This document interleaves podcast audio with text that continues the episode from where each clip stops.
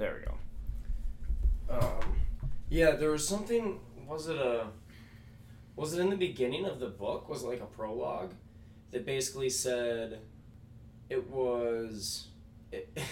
basically that, like, this is exactly how not to do a canoe trip.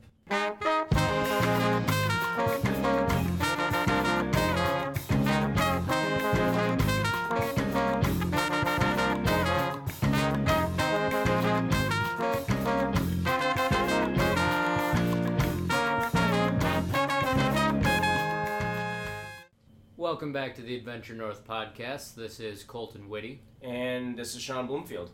It is episode 10 of season 2. Yeah, we're making our way through this. Yeah. It's been a good summer, though. Absolutely.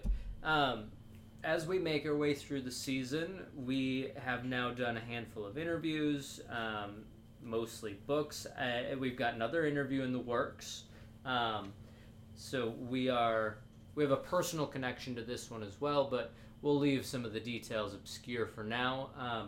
Our episode today is of the book Death on the Barrens, which documents a 1955 canoe journey through far remote Canada, through both parts of the provinces of the Northwest Territories and Nunavut, which I believe was all one territory at the time. Yeah, I'm not sure. I do know, I think it was just called the Barrens.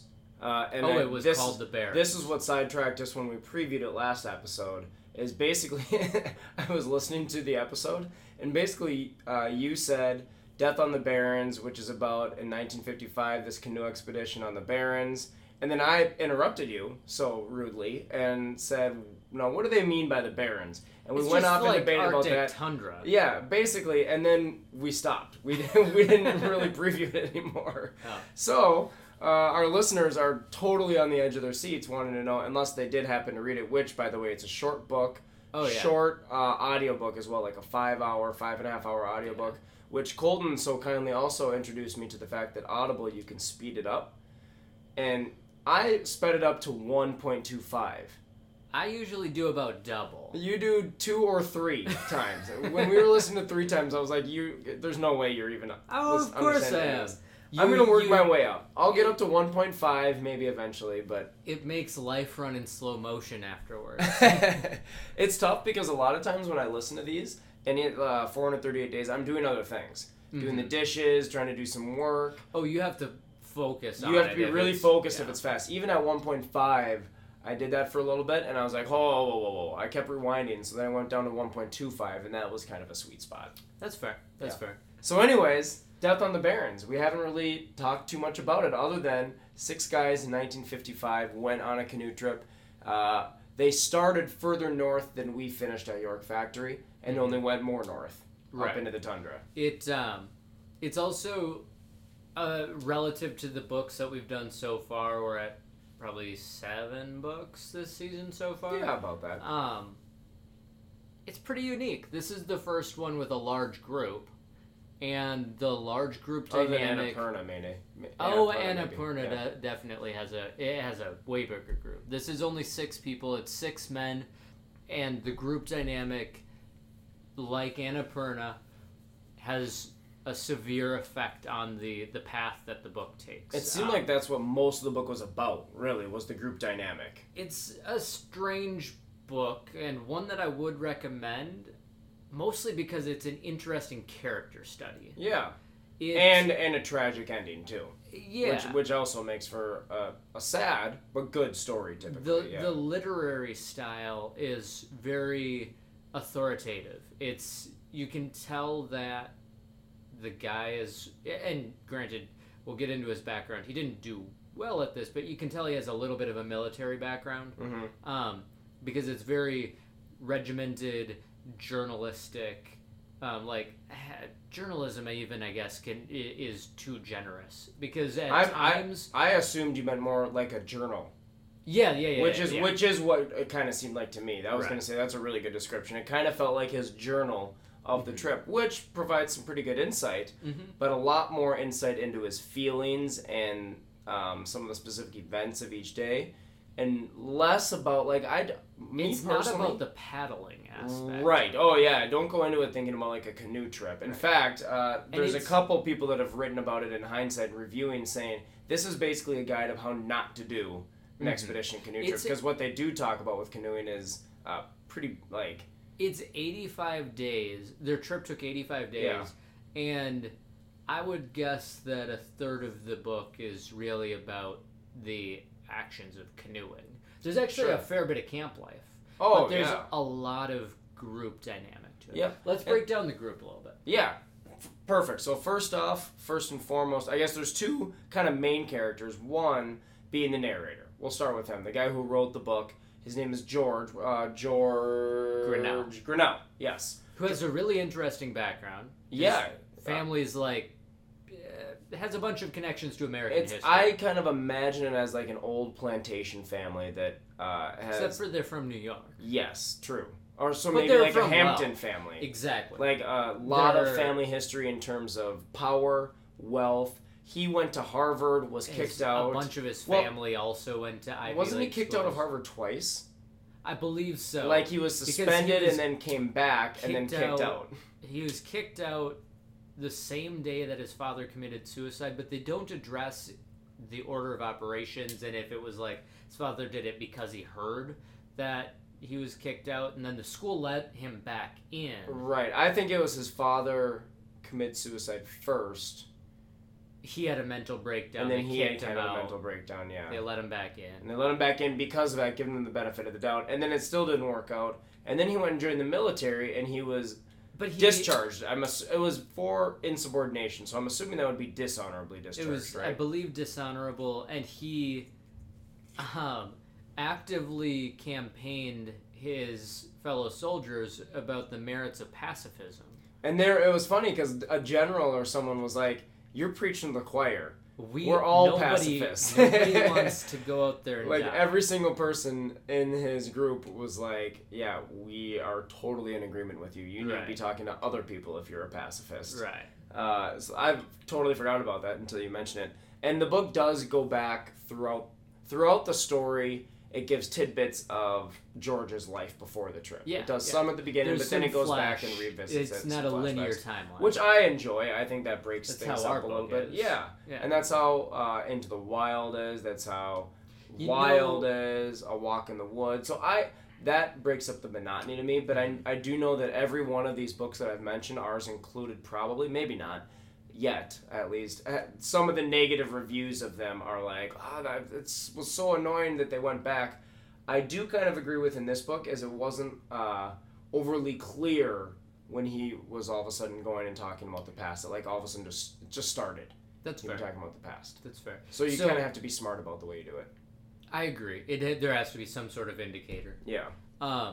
So speaking of Into the Wild, the second mainmost character is a guy named Art Moffat, who we'll get into a little bit of the controversy about him, but he reminded me a lot of McCandless in Into the Wild. One with nature. Kind of a dreamer and romanticized nature and the environment, and...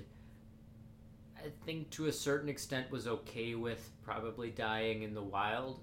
Not because he wanted to die, but he definitely romanticized. He was in the wilderness to escape. Yeah. And now granted, he had a wife and a child that I know, according to his journals, he wanted to get back to.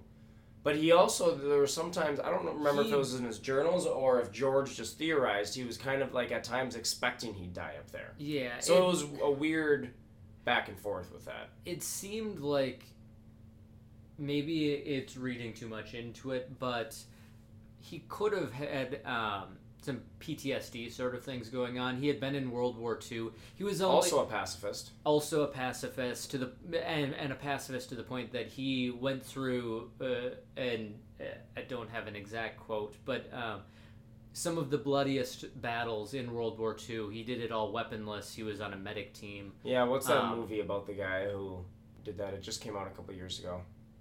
I do not know what you're talking about. That was a famous movie. He was the leader. He was 36. All the others were between... Oh, was he 36? I thought he was 32. Or 33. No, 36. 36, oh, okay. Between 18 and 22 years old for the other five. Yeah, George was 22, Art was 36, and he was the leader. Yeah. Well, and so he came back from the war, and he basically was a wilderness guide on the Albany River for wealthy people, wealthy kids, college students, and high school students that were of the general class that George Grinnell was from. Mm-hmm. The Dartmouth the students, white collar. Right? A couple of them were Dartmouth students. Mm-hmm. A couple were Harvard students. Yeah. Just like upper crust, like banker family sort of people. Right. And he catered to them. He knew and could handle or work with that type of... he knew how to be around that type of people, despite his... father being a very blue-collar person. His father was a stable hand for a couple different wealthy families. Yeah. Or maybe it was just one wealthy family, but regardless, he had been around wealthy people despite not coming from wealth. And I believe he was pretty well educated himself. It sure seemed that way. And if all of these Harvard and Dartmouth students and graduates and they looked up to him, the way that they did, especially in the beginning of the story, I'd imagine that he had some education to kind of prove that he was worthy of being looked up to. He struck me as like a proto-hippie or like a beatnik. Mm-hmm. He was infatuated with the new handheld camera technology. Oh yeah, he was a filmmaker. He wanted to make a film about this trip. To the point where, and not to flash forward a ton, he stood there as a grizzly bear charged him, filming, yelling at his team not to shoot the bear. Oh yeah, he was very anti killing of animals. Yeah, he didn't and they wound up it was part of their provision plans that they would starve if they didn't. Right. He still didn't like it. He didn't want to kill animals to eat, even though they needed it. Yeah. Kind of a conflicted person. Yes, and kind of a conflicted leader role. And that's very evident in George's narrative about this, is just how much they looked up to him at the beginning, and then as time went on, they kind of realized that he wasn't exactly a leader. He had the most experience in wilderness and canoeing, but he didn't have the personality as a leader. Well, but eventually they kind of took on that personality as well, and they realized that he was the type of leader that teaches you to become your own leader. Yeah, is kind of the crux of it. And not to get too far ahead, but you did mention earlier, either intentionally or unintentionally, or maybe not even fully, but he does die eventually. Oh, did I say that? Yeah. Well, you said he struck you as someone who wanted to die in the wilderness. Frankly enough, that I think it showed that he does die. But that's also clear at the beginning of the book. Okay. So, the book basically starts by saying he dies. Yes. So I don't think it's too much of a spoiler. Sure. And that is called Death on the Barrens. Also so somebody's going to die. But yeah, Art is not only the leader, not only conflicted in how people view him, but eventually is the person who perishes on the trip. Is interesting... When you read through it, I thought of it as framing him. I thought Grinnell's storytelling was framing Art in a kind, gentle sort of way, but it actually, his framing of Art kind of has been controversial. Yeah. But I think that because Grinnell wasn't the only storyteller of this, there were Sports Illustrated just within years of this happening put out articles that were pretty critical of Art, and I wonder who was the primary source for those. If it was Grinnell contributing to that portrayal of Art, then I guess I could understand people's criticism of Grinnell. Mm-hmm. But within Death on the Barrens, he doesn't portray him so much as incompetent as much as someone that really is a go with the flow. Yep, let the crew decide how decisions should be made. Which is actually very similar to Annapurna. There was a big division between the alpha and the beta on that trip as well. And should she be more militaristic and say you have to do this, or should she be more diplomatic? And it actually... And Art was much more diplomatic. Art was, exactly, much more... In Annapurna, they talk about, to a certain degree, a masculine or a feminine leadership style. Mm-hmm. Women tend to want to and appreciate the opinions of other more than men do. Right. So to back to alpha and betas, the beta on this trip, not to devolve into animal terms, but just convenient, yeah. Was a guy named Skip Pessl. Yeah. He was basically billed as the number two of the trip by Art himself. Art, when he was recruiting people for this trip, explicitly said Skip will be the number two. Yeah. And Skip was a 22-year-old Dartmouth grad. Had been on a couple of these trips down the Albany with Art. And a couple of the other younger Dartmouth students already looked up to Skip. And Skip was in charge of the provisions. He was in charge of making sure that... people had the right amount of food and rations and keeping up on that. And he was much more militaristic in style. Yes. He would pull everybody in, other than Art, and say, look, guys, we're running out of sugar. This is not going to work out. We have to change how we do this. And then they wouldn't end up changing. And interestingly enough, it was Art that was probably taking the extra sugar. Right. But there was... that right there, the two different leadership styles...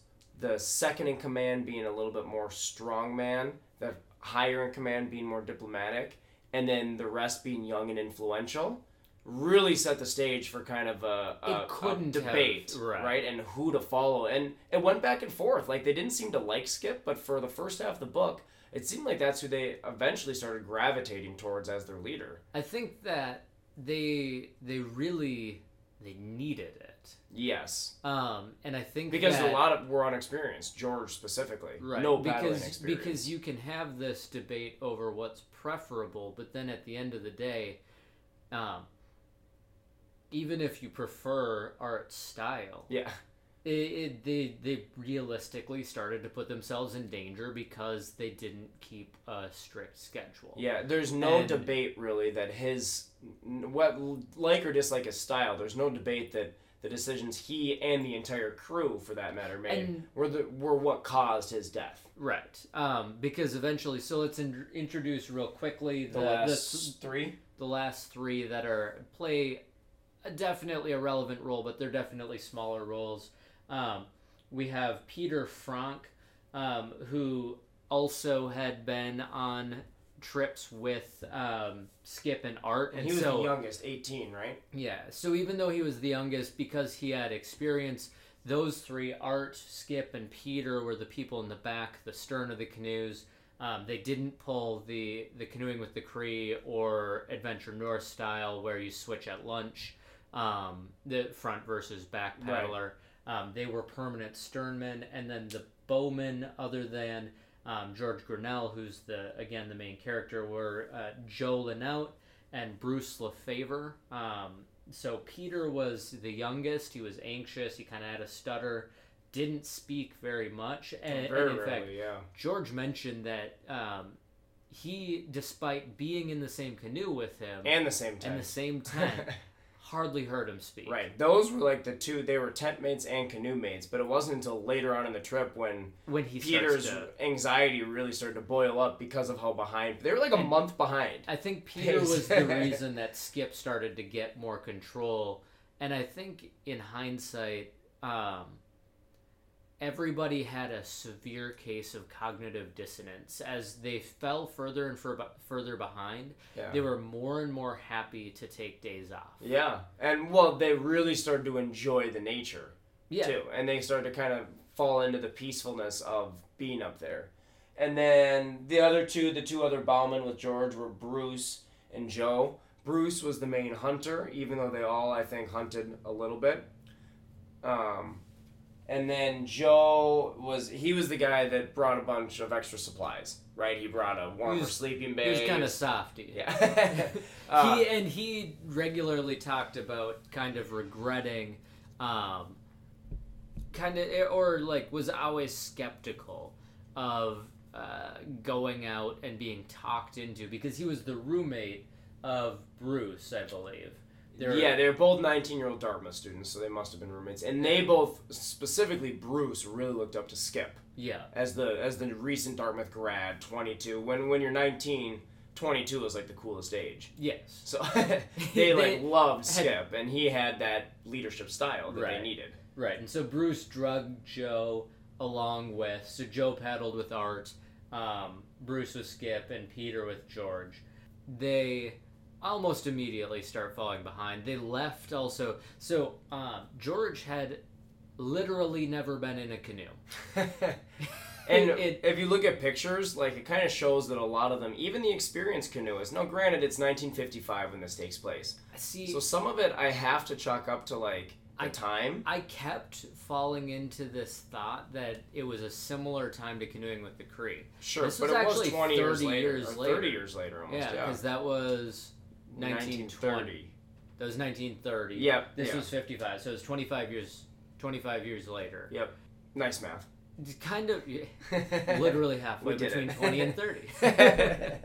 It kind of struck me going through the pictures that we actually found online, not in the... We both listened to the audiobook, not read the book, so I'm not sure if there are pictures in the book.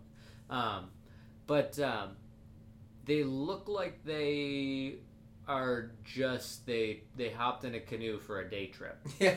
And just kept going. Yeah. Now, there was more planning that went into it, but the nature of this expedition was, I believe, Art did almost all the planning.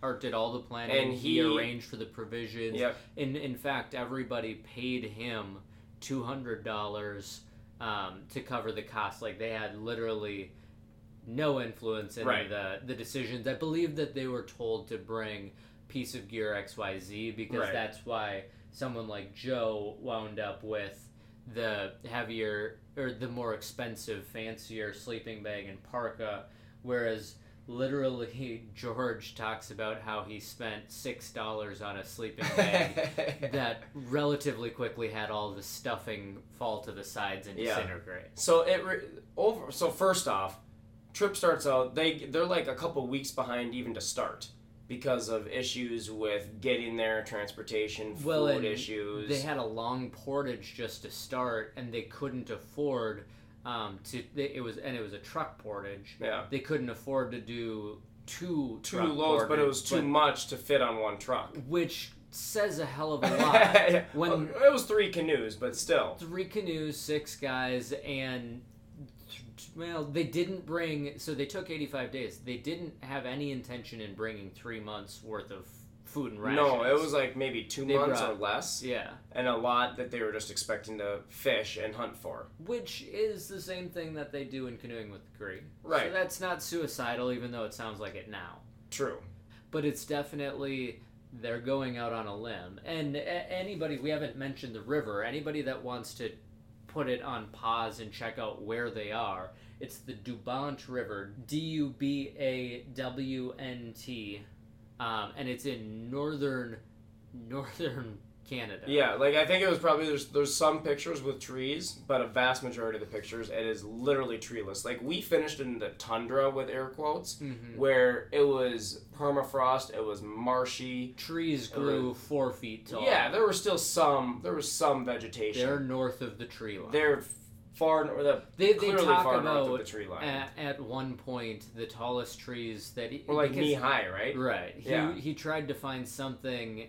Firewood. Right. Imagine how tough that would be when there's no trees and to the point where they had a pack and it wound up. Let's not address the climax quite yet, but they had a pack of driftwood that anytime they saw driftwood, they would put it in their special emergency driftwood pack if they needed emergency firewood. Yeah. That's how scarce wood was. They needed... Yes. And that's what they didn't bring white gas and camp stove. They did have a camp stove. Oh, did they? Uh-huh. Okay. How did they...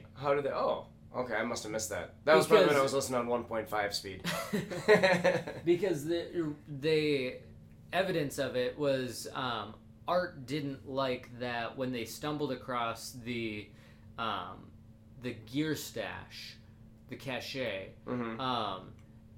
That was, I believe, for a float plane. They stole aviation fuel for their stove. Oh, yeah. And Art was not a fan of that because he thought that, and probably rightfully so, you literally can kill somebody if you steal from their cache. Yeah. So they get off, they get going, but again, the book really, I mean, right away they're taking breaks, like not just like a break for an hour, like a full-on rest day. And part of that was Art wanting to film. Mm-hmm. That was actually a huge part of it. But another part of it was just Art's desire to be one with nature. Like, he was more into the wilderness. And by the way, I was going to say this earlier and I forgot about it when we were talking about like how ill prepared they were. This is the way you would want to trip. Yeah, this actually reminded me of our trip and like the lack of good planning. Now, we had more experience than them. We had more better experience, and we also... We got our first negative review on Amazon, and it made me want to reply that we weren't so unprepared that we didn't... It was that we had 3.5 season gear and ran into 4 seasons. Yes, also we were 18, and there were times where we were unprepared. Yeah. However, we were prepared canoeing-wise, right? Oh, we did a lot of practice trips. Like, we knew how to canoe. We knew how to have a schedule and stick to it. Yeah. We didn't, like... we didn't ever deviate from, if you could paddle, you paddled. Right. To a fault. Yes. But, yes, I would have liked more break days, but not this many. Sure. Like, I would have liked break days when we were running into winter on the spring end. That was my point of view. That would have been nice. I would have liked a break day, or maybe just paddle 12 hours a day instead of 24 hours a day on the Red River. Things like that. But sue me. Yeah, that's fair. Anyways, the food that they had, like a bland diet. Sleeping bags got wet. Tents. They ran into winter as they went on. You know what? It also, a lot of the criticism made me want to reply to the critics, you've never done this, because you can prepare a lot and still have things go wrong. Oh yeah, planners are well prepared, mm-hmm. adventurers are not. Like, you always plan to be well prepared, right? And that's the same person, by the way. Right. You're well prepared when you leave, yeah, and then when you're on the trip, it all goes to heck. Right. Right. By the way, authors never respond to negative reviews, so I'm never going to. You certainly can if you'd like. I welcome it. Go for it. But anyways, yeah. So there were a lot of parts of this trip that really reminded me of ours. But then again, there were a lot that didn't, because they were more ill prepared than us, and they also had 6 people to infight and have those inner struggles with. I did get a kick out of there was a part about midway through the book when George. He was canoe mates with Peter. Peter was in the stern, George was in the front. And this passive-aggressive silent battle that they had. Where with the... George there was like pole that ran the length of the canoe. Yeah, the center of gravity was off, so George would move over to the side. And then Peter would move from the back, would move over to the far other side. And then George would... And he was like... Eventually we were so both on opposite sides that we were basically leaning almost into the water. And I was like, that's just classic passive-aggressive canoeing. It's so real. It's just little things because without even saying a word, the same thing happens with, and it probably the easiest criticism that a bow paddler has, or the most common criticism a new bow paddler has for the sternman, is that you can't drive in a straight line. Oh, and yeah. It's, you don't recognize it until you're in the back of the canoe and you do a lot of paddling that. The point that matters is not the 110 or 20 or 50 feet ahead. It's the horizon. Yeah. And it's like you're flying. It's going to be a little bit zigzag. You cannot go in a dead straight line. Well, you probably could go on a pretty darn straight line, but you'd lose a lot of paddling strokes steering. Yeah. If you just steered by you being a runner. Off just paddling your ass off and assuming you're going to get where you're going. Right. So we're starting to reach the first set of rising action. Before we get there, let's get to our sponsor for tonight. Perfect.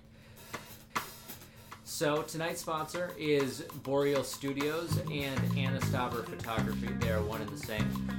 Anna Stauber shoots wedding photos, headshots, artistic photos, and candid photography, whether it's events or culture sort of things. Did you say graduation pictures? I did not. Does she do them? She does. Okay, there we go. I also am not reading from copy right now. So, Anna Stauber Photography, that's ANNASTAUBER. And then also Boreal Studios, new branding as she starts to transition that way. I also occasionally shoot with her. But she generally shoots in the Minneapolis area. We did fly out to Boston to shoot a wedding. Plans changed, but did that just a couple weeks ago. So we are open to all invitations. Back to the show.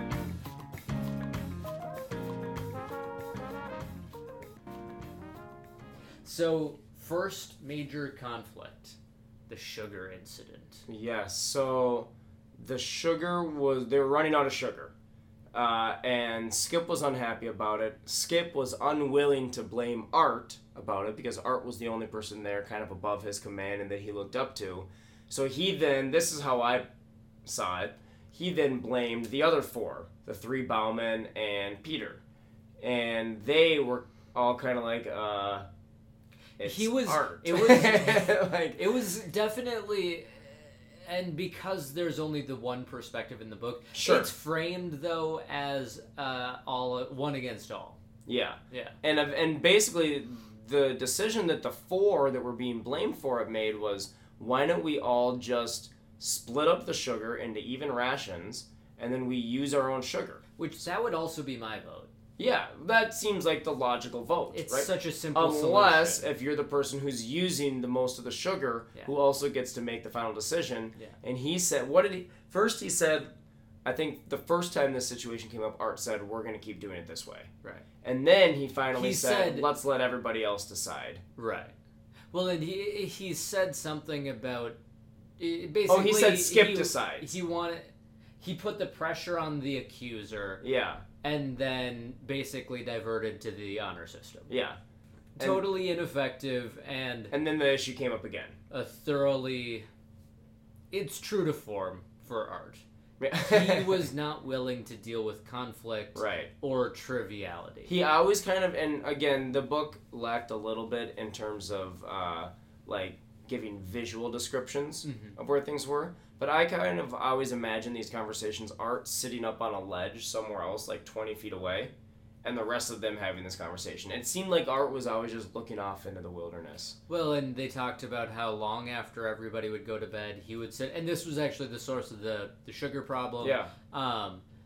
He would sit up late at night drinking tea, pondering things. It almost made me wonder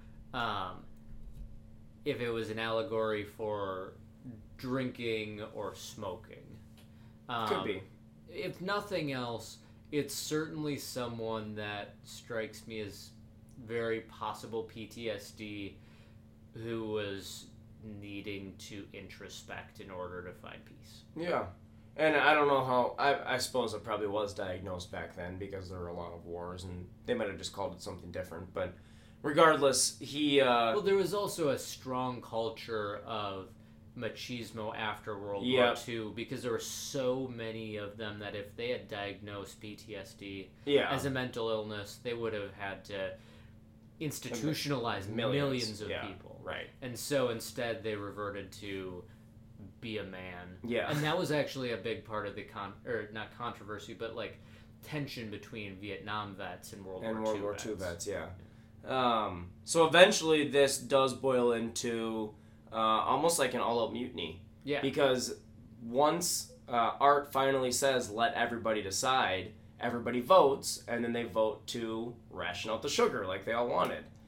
I think this was a key turning point is Bruce, I think, said, Skip, we'll put you in charge of rationing it out. Yeah. And then it was almost like that was the moment where I think Art just got up and walked away. He did. Because that was when everybody realized, okay, Skip's now, like, making decisions. They're trusting him to, but Skip was like kind of offended by this. He was because it put pressure on him and he wasn't trying to stage a coup. Right. He was calling out something that they had very meager rations and it was a legitimate problem. Sugar wasn't just a tea thing. It wasn't just a tea thing. Like that's actually calories and important calories that like you legitimately want to be fair on. Yes.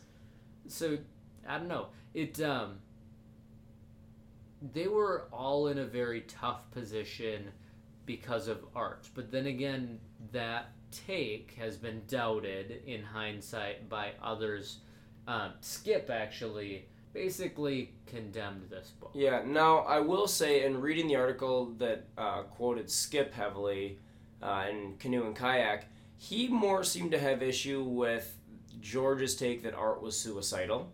Mm-hmm. And I didn't catch a ton of that tone in the book either. He was suicidal either. I didn't really get that. There's a difference between being actively suicidal and being okay with dying. It's just like the people that say that about McCandless. Right.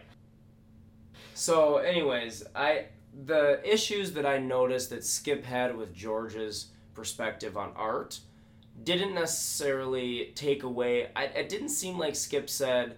Or Skip contradicted anything about art being kind of a flower child, carefree, let's let things go. It seemed like that's established. And they do make references, and I wonder to a certain degree, Grinnell also talks about Buddhism and asceticism and more Eastern perspectives, which are definitely connected with the growth of the beatnik movement moving into the hippie movement. Like, yeah. You can see it in the course of the Beatles, right, where they even, like, they started to incorporate Eastern philosophy. Right. There's just definitely, art was not the traditional Eurocentric machismo, like, dominate the group, and at a certain point they needed that because... Yeah, and that's where Skip came in handy, actually. Just like Canoeing with the Cree, things started to get cold. Yeah. Well, yes, they did, especially because they kept taking rest days. Mm-hmm. And I think that all really started when they hunted their first caribou. They went from hungry and miserable and to nervous about running out of food. Yeah, and then all of a sudden they got this, and George goes into a long aside on this part about, like, his spiritual upbringing and how he felt. He talked about his time in the church and how he felt about how he needed to use all the parts of this animal. Not necessarily, like, use in terms of, like, the way natives might, like, use the bones. Right. But more use the animal spiritually. He was, like, thanking the animal for giving itself to him. Strong comparisons to... Jesus and things like that, and sacrifice, and with the caribou, literally like this is the body, this is the blood, sort of thing. He treated it as like this spiritual taking the caribou to create more life for himself. Yeah, and I got the impression that it was at this point when he and a few of the other more miserable crew started just kind of being okay with being up there forever. Like, I think that... like we should mention, they didn't see a single other person this entire trip until, like, the second to last day, like, after Art even died. Right. So they were on their own. Yes. They were in a treeless tundra, totally removed. They were going to be the first people to ever do this without native support, and only, like, the third crew to ever do it at all. Yes. Right? So this is, like, European very remote. People yes. And they were so removed from civilization that it was almost like they started to forget the civilization existed. Well, and I think that to a large extent, that same like is simultaneously cognitive dissonance, but then also they wanted it. They willingly were up there, yeah. Other than Peter, George was talking about how, on the one hand, he missed some of the creature comforts, but then on the other hand he could see the value of the wilderness because he, just like McCandless, just like us, frankly, saw the beauty in divorcing themselves from society on occasion. But it became their everything. The string becomes more and more tense, and sooner or later it has to break as to whether you're going to come back. Right. And Peter kind of snaps them back into it. Yeah, and it was like, he basically was like, everybody's gone crazy. Yes. Like, everyone, you've all gotten nuts. He literally says that. Yeah. Like, stuttering. We are a month behind schedule. We still have a couple 100 miles left.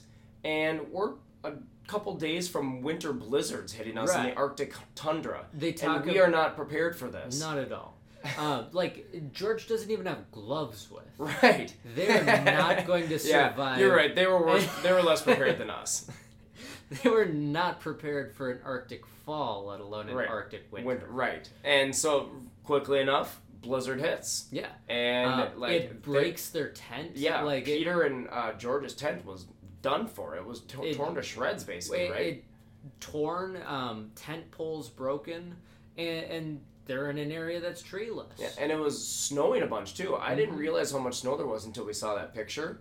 Things are buried in snow. Yeah, like their canoe was under snow. Yeah. Like not just, I just kind of imagined as, because he said the word sleeting a lot. Yeah. And I imagined it as kind of like what we had. Very windy, sleeting, a little bit of snow. Right. Theirs, it sounds like, was hard snow that he called sleet that ended up accumulating to half a foot. Exactly. It wasn't like there were 3 feet of snow, but there was definitely many inches of snow.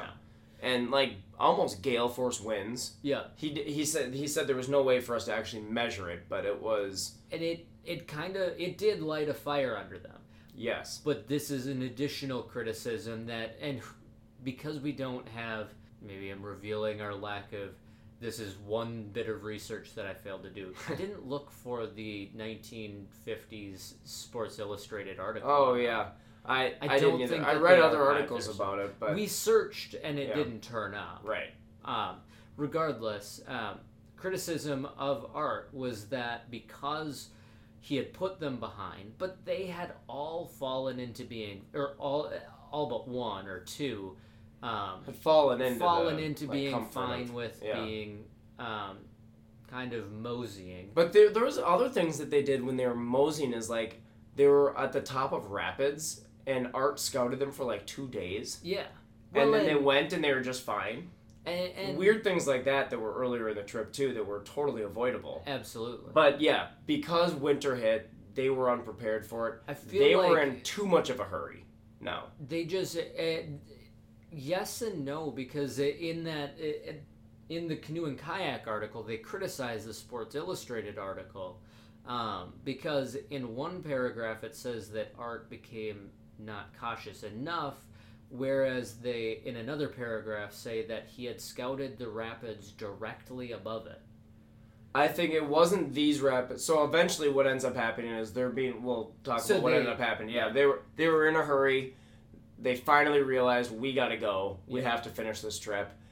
Specifically, they're in an area between Marjorie Lake and Aberdeen Lake, which is 3/4 of the way through a 3-month trip. So they're still a ways from finishing. Yeah. And it's this stretch of rapids, and they're doing fine on it, but I know that they didn't scout these specific rapids. Correct. They perhaps scouted rapids up above this. Right. But typically, like I said, Art was extra cautious, stopping and scouting rapids for days on end. Yeah. And these, he said, I gather that he said it's just a ripple. Because that's what his bowmen kept saying over and over, and reliving it that night, dramatically. Yeah, it's just a ripple. It's just a ripple. So I'm imagining that's what Skip said as they neared it. It's just a ripple. Well, not Skip, Art. I think that there is a kind of misconception about, everybody says, listen for the waterfall. It doesn't work like that. No. And... it's not that hard to be caught off guard and in a position where there is no way to scout. Right. And they talk about suddenly basically falling over the edge of not a waterfall, but a steep decline. Yeah. The river rapidly increases its drop, and you're committed at that point. And they hit a 4-foot standing wave. Right. It's remarkably similar to when we swamped. Right. When we filled our canoe, yeah. Well, so they... Art's canoe tips with Joe in it, and then... Skip and Bruce tipped as well. And then, so it leaves only Peter and George. They go to shore, drop things off. It took them 30 or 20 minutes, apparently, to even get back to the people that tipped. They're trying to... they go to packs before people. So some of the people got back to shore. It was And this is actually the biggest criticism that I might have for all six of them. They clearly had no disaster plan. Right, they didn't know what to do if something happened. So George is at one point trying to pull a pack into the canoe, and he himself falls out because he does it poorly. Right. So then you have 5 out of 6 people that are in rapids, literally 30-some degree water in parkas and old-style heavy boots. With no great way to make a fire. Wood. All of them are starting to go hypothermic. Yep. And they all eventually get to shore. And they're all kind of laying there and freezing. And then what? So George and Bruce, I want to say, get into a tent. Get into a sleeping bag. Like one sleeping bag together, right? They take off all their clothes. Everybody's naked. Yeah. And it, on one sense, they're spooning naked and straddling each other, but on the other sense, this is survival. Whatever, this is not a concern. But it ended up coming up because once after several hours, and then they leave Art out there, but then eventually bring him back in. It wasn't hours that they left him out there. It's Art was. I think Skip brought him in or something like that. Slightly responsive. So 3 of them were worse off than the other 3. So I guess to triage them, there was one person who had stayed, I think, dry the whole time. I don't remember which one. Must have been, if it was... There were 2 that were... The other 2 canoes tipped, and if George got wet, so then Peter would be the only one left. Yeah, you're right. Of that canoe. So Peter's dry... 2 of them got wet but are relatively fine. 3 of them are in rough shape. Yeah. And George pulls one of the 2 that are in rough shape in with them, and Art was left. The way George said it was, we left Art for dead. Yeah. Out there. He was already. And he was very critical of himself, saying this is me quoting him loosely, saying, as George, I always thought I would be someone that would sacrifice myself to save someone. He tries to. But then when the situation came... And then he was like, when the situation came, it was survival mode kicked in. I saved myself instead of Art. Yeah. Basically, is the way he was blaming himself. I'm sure all the others feel some blame for it as well. And I can't say that I blame him. Well, it's instincts. You can't really judge somebody until you're in that... Yeah. position. Agreed, 100%. Yeah. And then eventually Bruce comes to when George is spooning him naked and straddling him, and so Bruce is freaking out. I thought that was Joe. I thought they could have been because Joe. They then went into they then got the tent set up, and I think that Bruce was fine and Joe was going in and out of a fever dream. Yeah. And and then even George eventually starts doing that too. Yeah. They were all in and out of consciousness, it seemed like, for a while there. And finally, after, a day or 2, they ended up just hiking. They cut off, 100 miles on, a 10-mile portage is what they ended up doing to get out of this situation. And then they got back on the water. And they still had, a week left or 10 days left. It was 10 days from which is a long canoe trip. Yeah. If you, just to someone who doesn't normally canoe, 10 days is a good length, everyday paddling canoe trip. 10 days, but they didn't actually. Art's body, right? Their pace, because when they get to their destination is Baker Lake. They get to Baker Lake, which has a big Hudson's Bay Company trading post that was actually they were evacuating it. They were leaving it for the winter, exactly. Yeah. But they were waiting for. They knew that they were waiting for this crew, mm-hmm. and actually. This is another criticism levied upon Art that isn't fair. People said that he didn't have any schedule. And the Hudson's Bay post had a date that they started flying a plane over the route looking for them. Yeah.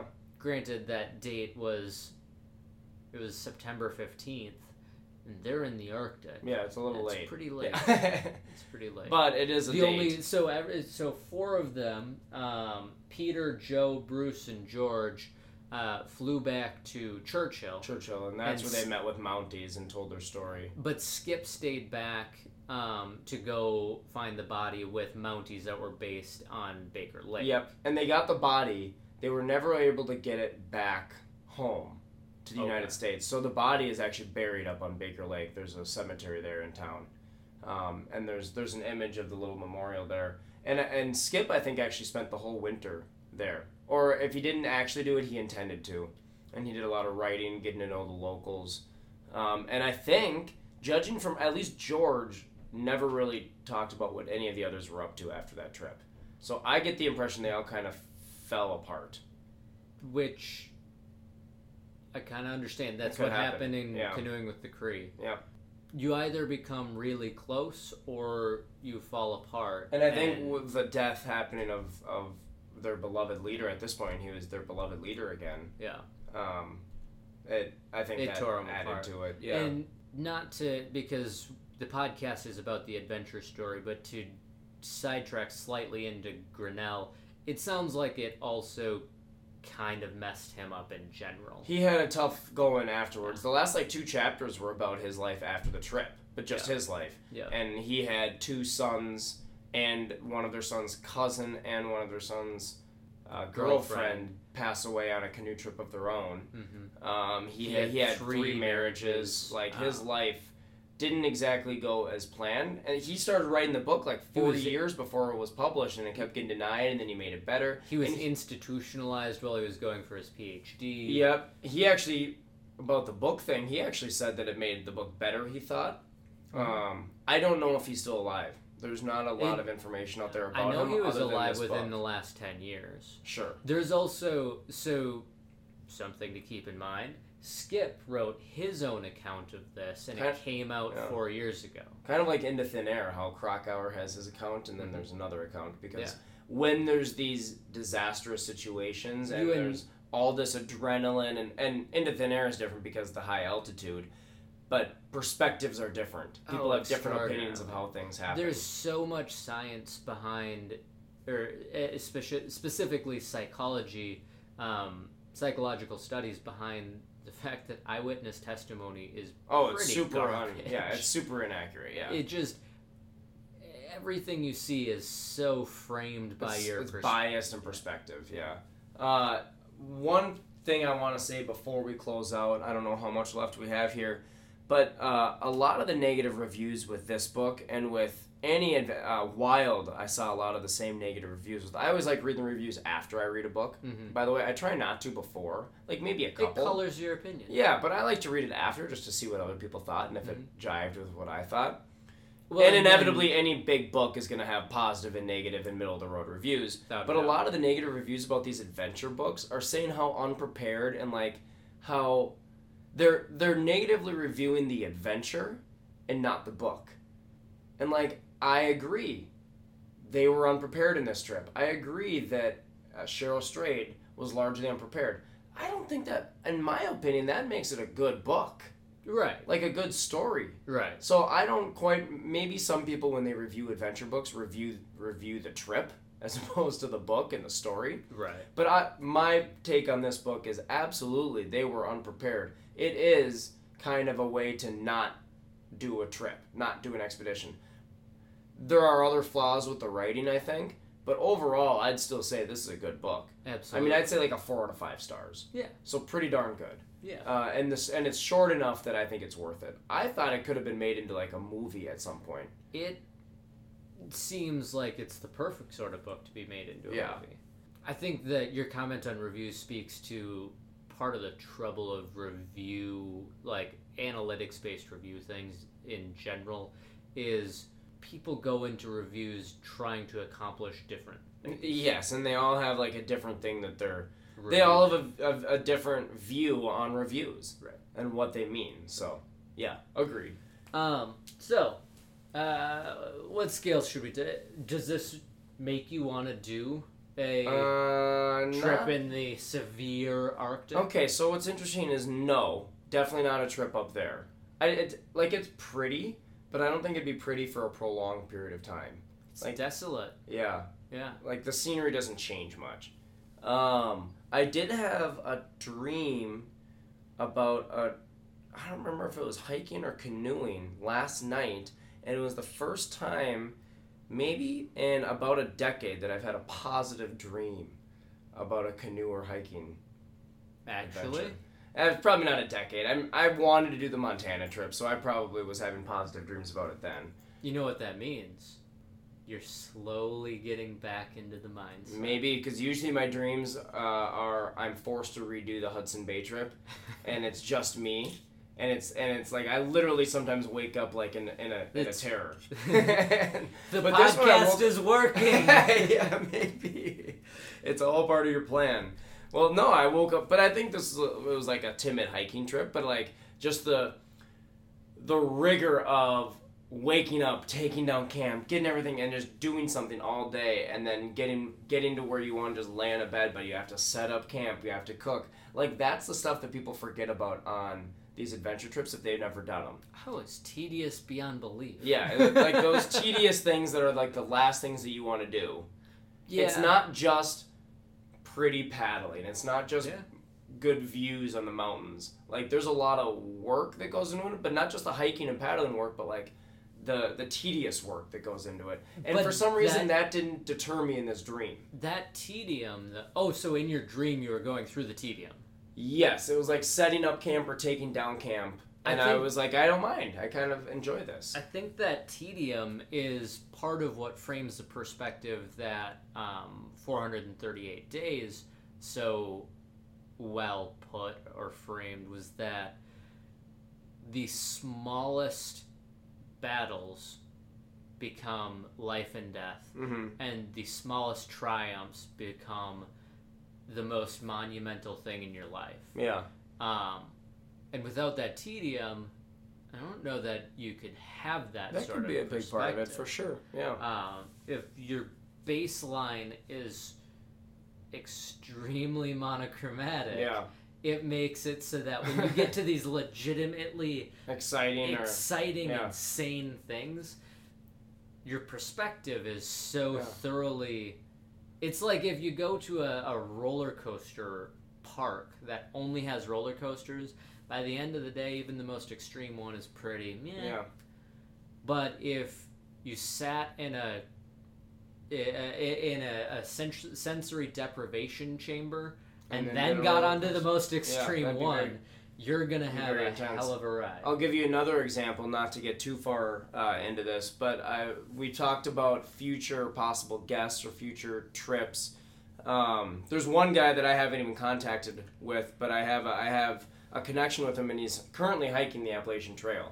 And today I was reading his blog, and he hit 2,000 miles today. And there's a little spot on the trail that says 2,000 miles. And he did a little video of himself with the occasion and showed the marker, and then he started crying. And that just is an example of like that big of success. It's just sticks that say the number 2,000. Mm-hmm. And he's not done. But like, it's so your emotions are so extreme when your day-to-day life is so... I think Cheryl Strayed's Wild really points out in no uncertain terms that the majority of these sort of trips aren't the physical part. There's a lot of physicality to it, but it's the reason mental. The reason that people that come away from it think that they've done this crazy wild thing that people don't really understand is because it's mostly mental. Mm-hmm. For sure. But that's where the addiction to it comes from. Speaking of addiction and some of like the mental turmoil of a long adventure, and especially if you're not used to doing this kind of thing, let's talk a little bit about our next book. It's going to be Canoeing with Jose, which is a very recent book. It just came out in about the last year, though the trip took place, I think, in mid-2000s, like 2005-ish. Okay. And it's about essentially the same route as Canoeing with the Cree, Adventure North, except for the spin on it is this is a little bit less about the canoeing of the adventure, and it's a little bit more about the companion that the main character takes with, and his name is Jose. He's an inner city youth from St. Paul. I think he's 17, 18, or maybe even 19 now, so I don't know if youth is the correct word, but he grew up in the inner city of St. Paul, half Latino, half Dakota. Okay. And he was a member of gangs, tough upbringing, never set foot in a canoe in his life. And this guy takes him on the trip. And so it's a whole story about how does he adapt to life on the water. And in some ways it's kind of hysterical, in other ways it's kind of sad and like eye-opening. So it's just a really interesting, different type of trip. Speaking of perspective, the shift from being a gang member, essentially, inner city gang member, to someone that is living out in the wild. Yeah. The route is totally different because of that. Like, they don't start in Minneapolis; they start over near Fargo. How do I think Walter Breckenridge? He, the author and the I guess protagonist, main character, however you want to put it. He worked with inner city youth. I think he was teaching them journalism or something like that. He taught like a class, and that's how we met him. He met Jose when Jose was like a mid-teenager. Okay. And they built a relationship and connection and then did the trip. And it gets especially interesting in northern Canada when Jose, who's half native, meets these Cree. Mm-hmm. And just their interaction and how they view him paddling from Minnesota and how he views them and their way of life. Just, it's fascinating for all different reasons than what we've normally been doing with this season, but it's still an adventure story. Hell yeah. And it'll be interesting, I think. So I've already read it. Colton's going to be reading it here now. I think, Colton, you'll also be interested because it goes through, like, it's the Hayes River. Mm-hmm. Like, some of the same stuff we did. Right, the Red River. Absolutely. They skipped Lake Winnipeg, but... I can't wait to read Canoeing with Jose, learn more about his perspective. Who's it by? John Lurie is the guy's name. I think it's Milkweed Productions is the name of the Minnesota publisher. Yep. Cool. Bought it at a local Minnesota book festival as well. We were both selling books at it, right? No, it was the one at the state fairgrounds. I think you were busy that day. Oh, sure. But they had a booth right across the aisle from me, and it had just come out at that time. Cool. So yeah, our listeners should definitely check it out as well. I know my dad read it, and he enjoyed it a lot too. I've heard a couple people like up in Ely had read it, and they liked it. So check it out. Hopefully you tune in next week to hear our story about it, and then we've got some interviews, 1, 2, maybe 3 lined up here. Yep. As this season starts to wind down with the summer wrapping up, stay tuned for those exciting climaxes with the interviews. And... for the Adventure North podcast, it's been Colton Witte. And this was Sean Bloomfield. All right. Thanks, y'all. See you next week. See ya.